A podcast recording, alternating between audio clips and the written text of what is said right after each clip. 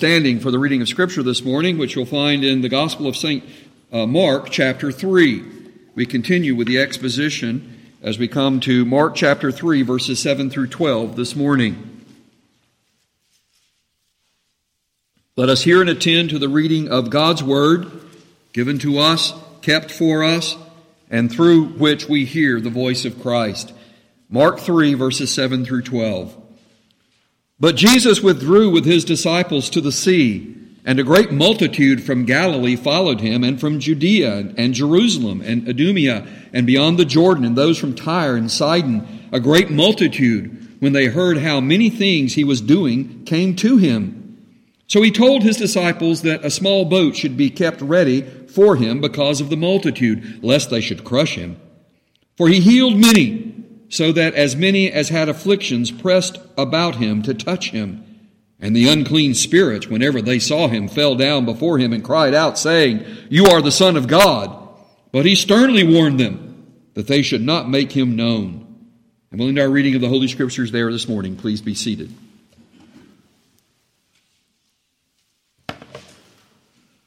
A close study and exposition of Scripture is an invaluable benefit against the human tendency to sensationalize Jesus. Now, I agree, Jesus was spectacular. Jesus was one of a kind. Jesus was unique. Jesus is the one and only God man, Savior, sent from God. But there is a human tendency to sensationalize Jesus as a popular celebrity or a folk hero or a superstar. And we can find very clearly from Scripture that Jesus would not identify in that way. Jesus did not identify himself as a popular celebrity, as some kind of folk hero, or as a superstar.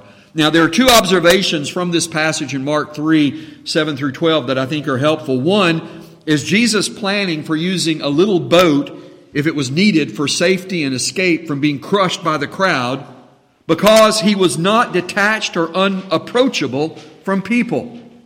I hope that, that, that just passing note catches your attention that Jesus says, and we'll look close, more closely at it, that this little boat needed to be prepared. Uh, I, I think that detail could very easily be overlooked, but we want to talk more about it. And then the second thing is also Jesus silencing the unclean spirits, the demons, disavowing their proof of his being Son of God, and thus dismissing making ministry some kind of show off spiritual theater or drama. And I think that's just the opposite of how many people think today. They think we've got to have some kind of show off theater. We've got to really wow people. We want to get their attention. And one of the ways we can do that is having some kind of public display of power over the spirits and over demons and exorcisms and that kind of thing. Jesus does just the opposite.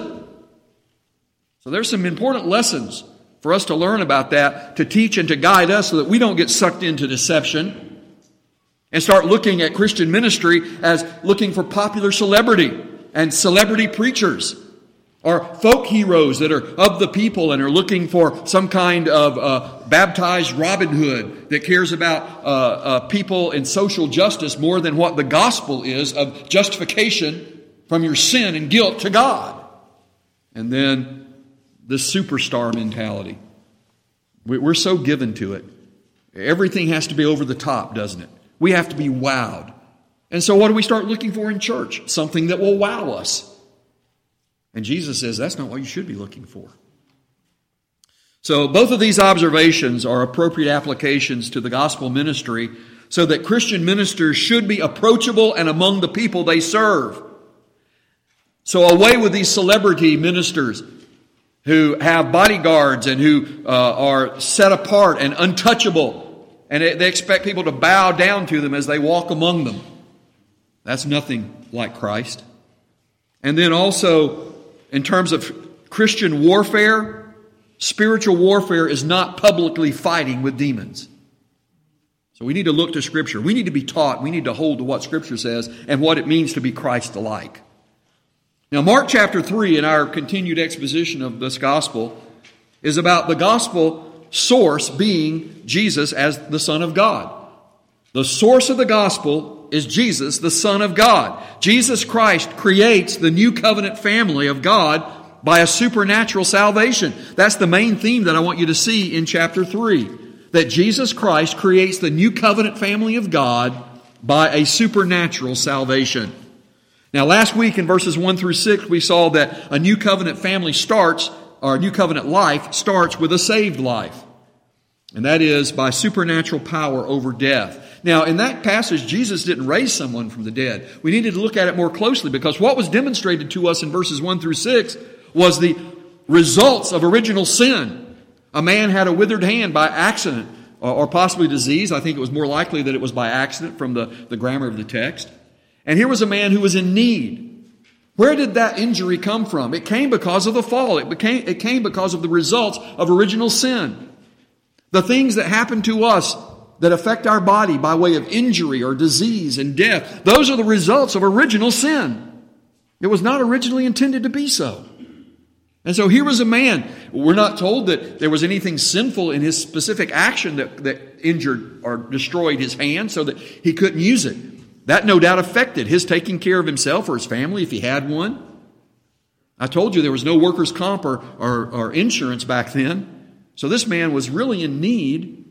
And Jesus doesn't say that there was anything that caused him to have that injured hand because of sin, but it's the results of original sin in the world. And that happens to you and to me. Even as Christian believers, even as the children of God, there are things that befall our body in our life. Not because of some specific sin, because we live with the results of original sin. But Jesus came to destroy and to repair and to redeem us from original sin. And then with the Pharisees and their plotting against Jesus and their intent on destroying him, it's recorded in the text for us. Jesus also points out to us the responsibility of actual personal sins. And so in verses 1 through 6, we, we see that this new covenant life starts with a saved life. We must be supernaturally saved by the power of Christ. That's true for everybody. If you're going to be in the family of God, it's got to be by a supernatural act of God. You can't save yourself. Not by good works, not by good intentions, not by uh, any kind of public display, but only through faith in Christ. And then we come to verses 7 through 12 this morning. A new covenant life is not by human bloodline. It's not by being a part of your people or who your people are or where you're from. It's not by human bloodline. It's by the Holy Spirit's adoption through new birth being a supernatural power greater than unclean spirits. And I want you to see that connection in verses 7 through 12 this morning. I want you to hear that very loud and clearly because we still have that hanging around us. We still have this notion that somehow it's by who we are and our people and who's come before us. And I certainly believe in God's covenant promises. But God's covenant promises are not a presumption of salvation. They're a good hope. You can't be saved by your parents' faith. You can't save your children by your faith. We have a good, well-founded hope that under the means of grace, the Holy Spirit will use that and those whom we love and pray for will also come into the family of God. But it has to be a supernatural act of God. It's greater than the power of other unclean spirits and false religions and false beliefs. But it's not by your connection in terms of your ancestry, in terms of how good your parents were, not even if your daddy was a preacher. That doesn't save you. And so uh, this is what we're looking at here in verses 7 through 12. In verses 7 and 8, follow along if you will. Verses 7 and 8. But Jesus withdrew with his disciples to the sea, and a great multitude from Galilee followed him, and from Judea and Jerusalem and Idumea and beyond the Jordan, and those from Tyre and Sidon. A great multitude, when they heard how many things he was doing, came to him. So Jesus previously used the seaside for public ministry and calling disciples. We've seen this before in chapter 1 and 2, where Jesus went down by the seaside and was ministering there, and, and, and um, multitudes, crowds came to him. And from those crowds, Jesus called disciples. He called fishermen. He called um, uh, Levi, Matthew, the, the uh, tax collector. We know previously in chapters 1 and 2, we've already seen Jesus ministering down by the seashore. And so not only synagogue goers are called by the gospel ministry, Remember, Jesus is in and out of the, of the uh, synagogue. Sometimes he's in a, in a house that was provided for a basis of ministry in the town of Capernaum. And then he went to other towns around.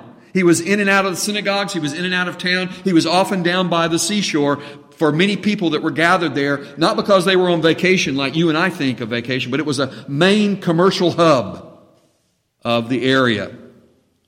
And so it's not only synagogue goers who are called by the gospel message. I, I was thinking primarily in chapter 2 of Matthew, the tax collector, uh, known as Levi, and how Jesus called him from his tax booth to come and follow. And, and Jesus saved him. And Matthew followed him. And Matthew invited his friends. He was a wealthy man. He invited them to his house with Jesus and his disciples that they too might hear the gospel. These were people that were not well received in polite society. They were scorned by the self-righteous because they were tax collectors and they were people of the street and, and prostitutes and the like. Jesus tells us, I mean, the scriptures tell us that, that he was with them, telling them and witnessing to them of God's mercy and God's forgiveness. It's not only synagogue goers that heard the gospel and were saved and followed Jesus. And by the message of Jesus' gospel, different people from different places are called and saved as a part of the faith family of God. The locations that are listed here are literally from all around. If you were to look at a map of the ones that are listed here, you would find that they come from east and west, from north and south. I think that's a beautiful tribute and demonstration of even what we confess this morning and we continue to believe and confess from Psalm 107. Oh, give thanks to the Lord for he is good. His mercy endures forever. Not just in Jesus' time, not in the time of the psalmist, up to our time. His mercy endures forever. Let the redeemed of the Lord say so, whom he has redeemed from the hand of the enemy. We see the enemy here in the unclean spirits and those uh, directed by the devil and those who are of the world Unbelievers, uh, the self righteous, those who are plotting to murder Jesus in their own self righteousness, the Pharisees and the Herodians, in, in our section from last week, fighting with the world against the world, being delivered and redeemed from the hand of the enemy, and being gathered from out of all lands. Look at us this morning. From all around. We're from all around here. From east and west, from north and south. That should be thrilling to us. We should pray, even as Elder Ray prayed this morning, more and more that the Lord would bring in from east and west, from north and south. Bring into this place to hear the gospel of the Lord Jesus Christ, to be adopted into the family of faith, to be redeemed and to sing of the redemption that we have through Christ our Redeemer, and rejoice and show the world a microcosm of the kingdom of God. It's not of this world.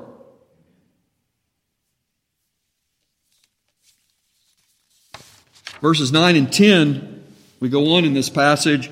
So he, that is Jesus, told his disciples that a small boat or a little boat should be kept ready for him because of the multitude, lest they should crush him. For he healed many, so that as many as had afflictions pressed about him to touch him. So Jesus arranges a little boat for safety precautions because he personally moved among the pressing crowds, healing many. And I don't want you to overlook this. Uh, this is a diminutive form in Greek. It, can be used to indicate a, vessel that was smaller than a common fishing vessel. And I think that's instructive. But also, this diminutive form can be used in an endearing way as something that was personally owned. Uh, today we might see, say, your personal watercraft. Uh, when we talk about jet skis or canoes or kayaks, your personal watercraft. And I think this is instructive for us. I think we shouldn't overlook it. There, there's a reason. And I, I take the Holy Scriptures word by word as having been given to us and are valuable to us. So once again, someone unnamed helped provide for Jesus' ministry needs. Did you pick up on that? Jesus says, now take this little boat.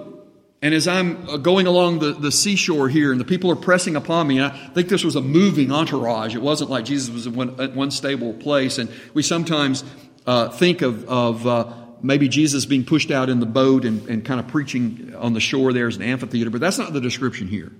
The description here is that he's moving along through the crowd, right on the edge of the water, and that uh, the crowd is pressing around him. And so Jesus says this, this little boat, someone unnamed, allowed this little boat, this little personal watercraft to be used uh, for Jesus to say, if I have to jump in it real quick, because this was not like a school field trip or a tour group. Have you seen those before? Maybe you've been at a museum or historical site or somewhere, or maybe you've been part of a tour group or certainly part of a school field trip where everybody had to stay together and uh, maybe you had a buddy system and things like that where everything was organized and everything was paced. That's not what's happening. This is more like a mob. And Jesus is moving along the shoreline and they're pressing upon him. Have you ever seen a video of these in, in uh, same sales that they have that start like at midnight after Thanksgiving or whatever? People uh, are by the glass doors, and when the doors open, like at Walmart or whatever, a mob rushes in and somebody trips. And everybody starts going down like dominoes. And, and then a fray or a fracas or whatever you want to call, call it begins to ensue. Well, that's more of the intent of what's here. Jesus is being pressed upon. People are rushing up. People are trying to touch him and grab a hold. They want to be healed. I think, as I told you last week, that Jesus' healing was an outward demonstration of his inward redemption. Does that mean that everyone that Jesus outwardly healed was saved? I, I can't make that claim. I want to think so. But I know this Jesus was more about salvation than he was about physical healing. His physical healing was a demonstration of his power and of his ability and willingness to save and to redeem. And so I, I believe that when Jesus was walking along the shore there, he wasn't passing out uh, uh, some kind of um, healing candy. Oh, here, here, you take this for your withered hand. Oh, you take this for your bum knee. Oh, you take this for your bad back. No. I believe Jesus was preaching the gospel. I believe he was calling people to repentance. They were reaching out. They were grabbing a hold of him. I, I believe that, he, that, they were grabbing in faith. They were reaching out in faith. It was a, a visible display of their inward heart's transformation. That they believed in Jesus. They believed Jesus was able to save him. When you take this bread and you take this cup this morning, do you believe Jesus can save you? Why should we believe it different for people in the past? We take in faith. That's the main thing that we emphasize. This bread and this cup can't save you. They are outward elements that demonstrate what must happen of an inward reality of a supernatural salvation that you must believe in Jesus by faith. You must receive Him by faith. Just like you reach out for this bread or you reach out for this cup. You've been made alive by the Holy Spirit. I saw a interesting kind of poster picture that was put on Facebook recently that got my attention. It, had kind of a gruesome skeleton. The skeleton, I mean, it, it didn't look pleasant. It was like, I don't know if it was a real skeleton, but it looked like a real skeleton. And then on that skeleton, head, ribs, was a beautifully wrapped gift box. And the caption was, just open it. Just open it. You get the point, don't you? The dead cannot save themselves. We were dead in trespasses and sins. We cannot save ourselves. That was a very poignant picture that demonstrated what God told the prophet Ezekiel when he said, Lord, you know if these dry bones can live. And the demonstration was, God can bring the dead to life. And that's what's going on here. Jesus walking by the seashore, and the spiritually dead are flocking to him in faith. He's preaching the gospel, and they're reaching out in faith to be healed. But more importantly than their physical ailments and troubles is the release of sin's guilt and the restoration of the redeemed of the Lord.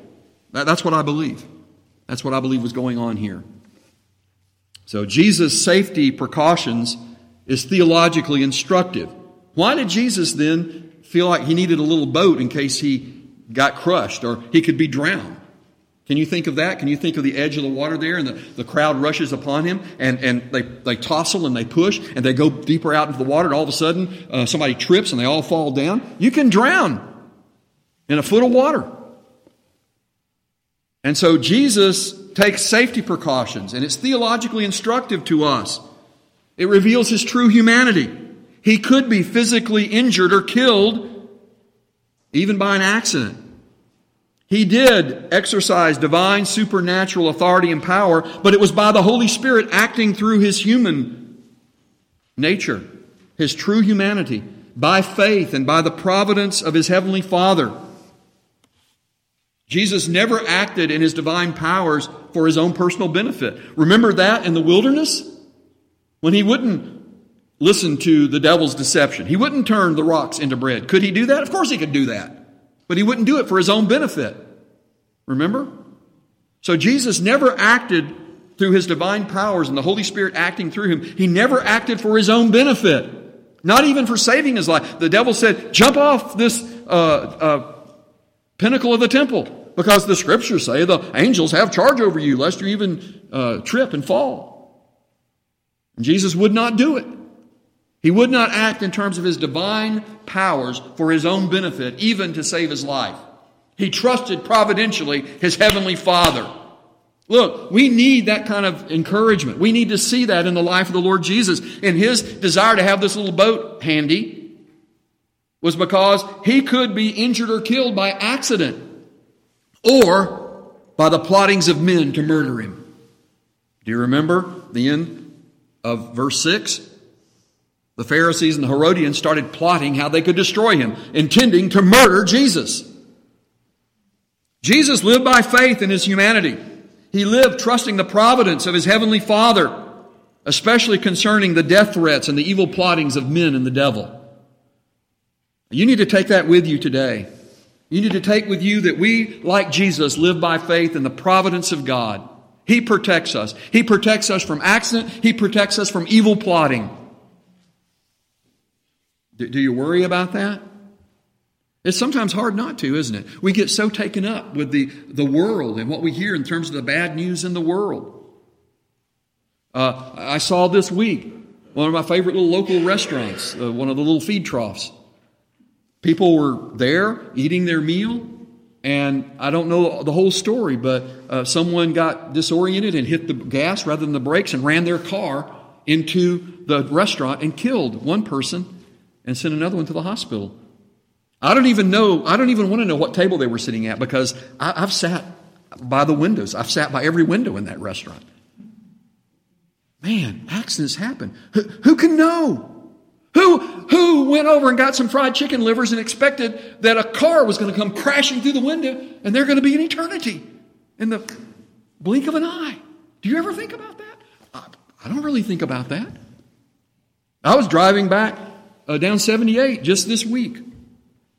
Two cars in front of me on the, on the two lanes going uh, back towards Snellville. All of a sudden, an SUV swerves over into the right lane and a white pickup swerves off the road. It was almost looked like they were uh, synchronized swimming. Like that. And then you know what I saw? A stupid squirrel. A stupid squirrel throwing its tail up, running back and forth. This SUV, just out of um, reaction, tried to swerve to miss that squirrel.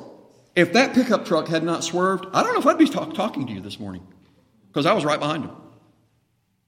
It took that long for that to happen. Accidents happen, beloved. To any one of us, it can happen. Not because God isn't watching over us. Jesus knew that an accident was possible. So he asked for a little boat that could give him a hop, skip, and a jump away from the crowd into the, into the water from the shore if he needed to. We don't think about that, do we? We don't think about Jesus taking precautions. But Jesus prayed. He knew that there were evil men and spirits who were plotting against him. He knew that they were intent on his destruction and his murder. But he trusted in faith the providence of his heavenly Father. He lived by faith. He gave us the example of trusting our Heavenly Father in all things, not living in fear and not being coward and afraid of our own shadow, but trusting our Heavenly Father. And I think there's a tremendous lesson for us in that, in Jesus asking for this little boat. And Jesus demonstrates that the gospel ministry is up close and personal, and often physically, mentally, and spiritually demanding in caring for all kinds of people. You know, because it happened before. Jesus could speak the word and heal people. We have other accounts of where uh, servants were sent to him. And, and Jesus was going to go to uh, Jairus, and, and he sent his servant said, Lord, you don't need to come. You just speak the word. I'm a, I'm a centurion. I'm a man who has authority and who has people working for me. I tell them to go here, go do that, and they do it. Lord, you don't have to come. You just say the word, and it will be done. We know Jesus had that kind of authority and power. But here by the seashore, what did Jesus do? Did he detach himself from the people and go out in the boat and kind of just wave his hands around and say, You be healed, you be. No, he was on the shore being pressed and jostled and, and crowded. I mean, I think it was even uncomfortable. As I told you, throngs of people were reaching out to grab him. I don't think they were playing goose goose duck or whatever, where you just give a little gentle tap when the children play. These people were desperate. Do we understand how desperate they were? Do we understand how desperate our need is? I think oftentimes spiritually we don't understand how desperate the need of the world is. We're so caught up with physical things. But here Jesus demonstrates to us his presence among the needy people. And as I told you, I believe they were reaching out to Jesus in faith and you can disagree with me, but I believe that Jesus was preaching the gospel to them, and I believe that his primary mission was redemption, to save them, and to demonstrate that in his power to heal them. Look at verses 11 and 12. And the unclean spirits were, uh, wherever they saw him, fell down before him and cried out, saying, You are the Son of God. But he sternly warned them that they uh, should not make him known. Now, this is curious too. Jesus rebukes the unclean spirits, forbidding them from revealing his divine identity in order to keep the gospel pure. Okay? We've seen this before. We've seen Jesus rebuking the unclean spirits and not receiving a testimony from them, although they were already doing it. But I want you to understand why. He rebukes these unclean spirits, he forbids them from revealing his divine identity in order to keep the gospel pure. Jesus' authority and power over the demons was publicly witnessed. We have it in chapter 1. We have it uh, again, it'll come up here in chapter 3, and even what the, the detractors will be saying. Uh, exactly. They'll be saying that the gospel is corrupt because it's witnessed to by the demons. And Jesus has a whole section coming up in verses 20 and following dealing with that. But here, Jesus forbids the demons, the unclean spirits, from further testifying about him, from making a scene, um, he restricted them from their sensationalized drama and forbade them from revealing and doing more things about him. And once again, you have to look at the text pretty closely for this, because what we read here is that those who are possessed of unclean spirits, when they would come up to Jesus, they would fall down. That's what the word means, prostrate, prostrate. They were laid out in his presence. They couldn't, they couldn't take it. They were like forced down, and we're told that crying out actually means they croaked or they screamed. That's pretty unsettling, isn't it? Can you imagine being a part of that, where there are people coming up and falling down at Jesus and they're crying out and croaking and sound like something otherworldly? I know Hollywood's tried to play on that, but it's real here. And what does Jesus do? Jesus forbids them. He doesn't want their testimony. He doesn't need their testimony. It doesn't make it more real and more powerful that he has powers over the demons. He knows he does. Do you know he does? He doesn't have to prove it to us. So, Jesus' gospel does not need the world, the flesh, or the devil's acknowledgement or public confrontation for validation or, or to reveal secret things. I've told you this before, and I'm going to stand by it as long as the Lord gives me breath and, and mind. The only spirit you need to know about is the Holy Spirit. You don't need to know about playing around with secret knowledge and unclean spirits and all this other uh, ungodly stuff. I know people do it. I believe the demons are real, but I believe they've been defeated by Jesus.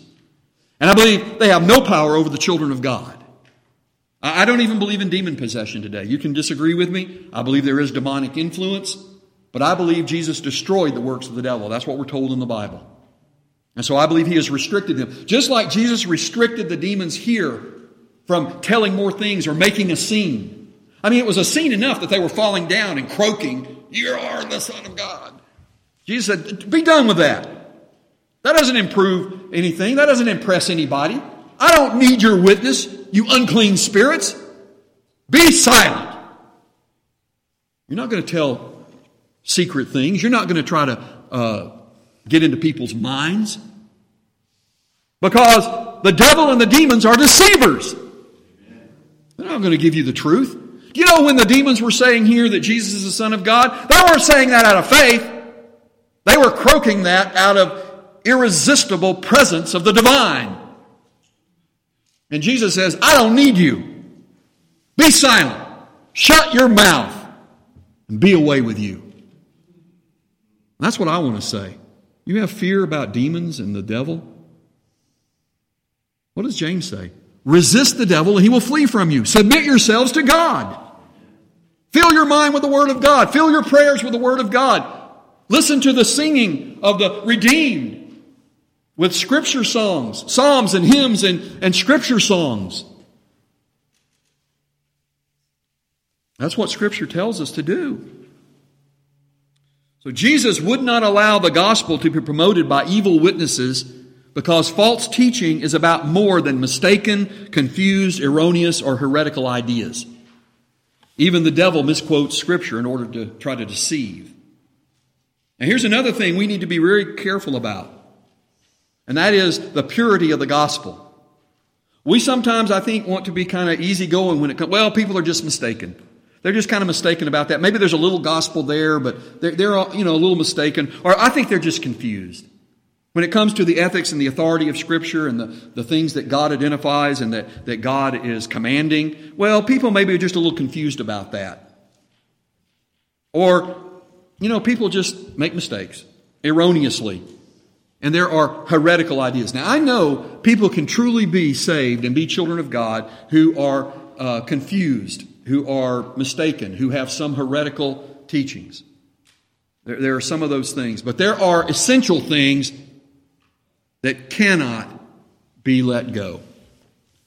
And of course, we're talking about the deity of the Lord Jesus Christ. We're talking about redemption through faith alone by His sacrifice on the cross, by His power of resurrection from the dead. We're talking about the supernatural saving power of God. Those things cannot be compromised. Someone starts telling you that the gospel is about uh, how you can be a better person in this way or that way, or the gospel is about helping other people. That's not the gospel. That might be some good works that the Bible says are good to do. But they will not save you. Salvation is a supernatural act of God's grace. And that's what brings us into the family of God. We must be adopted by the Spirit of God.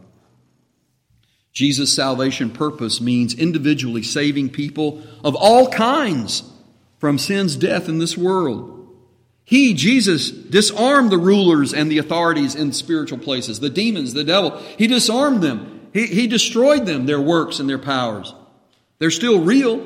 They have not been finally judged and, and uh, removed yet, but they are severely limited.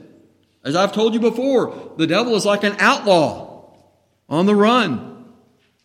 And, demons are chained up like mad dogs. They're restricted, they're limited. Jesus gives us the indication of that here, and he f- more fully accomplished that by his resurrection and ascension. He put them to an open shame, and he triumphed over them. And that's what we're here to worship and to celebrate. We have a supernatural salvation through the purity of the gospel and a power that's greater than the world, the flesh, and the devil. You've read this before, haven't you? Greater is he who is in you than he who is in the world. Do you believe that? And so I'm going to ask you, are, are you going to be like the crowd of the redeemed from north and south and east and west? Are you going to reach out in faith to take this bread and to take this cup this morning? Not because it saves you, but because it's a demonstration of the power of the Holy Spirit guiding you by faith and you saying, only Jesus can save me. That's what this bread and this cup means. Only Jesus can save me. But Jesus has saved me with an everlasting salvation. Let the redeemed of the Lord say so. And we say so by our communing together, by the words of institution. We in faith partake together because we are alive in Christ. And so you know what the scriptures say to us about this Lord's Supper that you are to have identified with Jesus in baptism. He tells us that's another way of visibly demonstrating. And here's covenant promises. You could have been baptized as a covenant infant. You may have been baptized as a believer later in life, but you have identified with Jesus in baptism. In the name of the Father, Son, and Holy Spirit, Trinitarian baptism, and the great mystery and wonder of God condescending and making himself known for our salvation.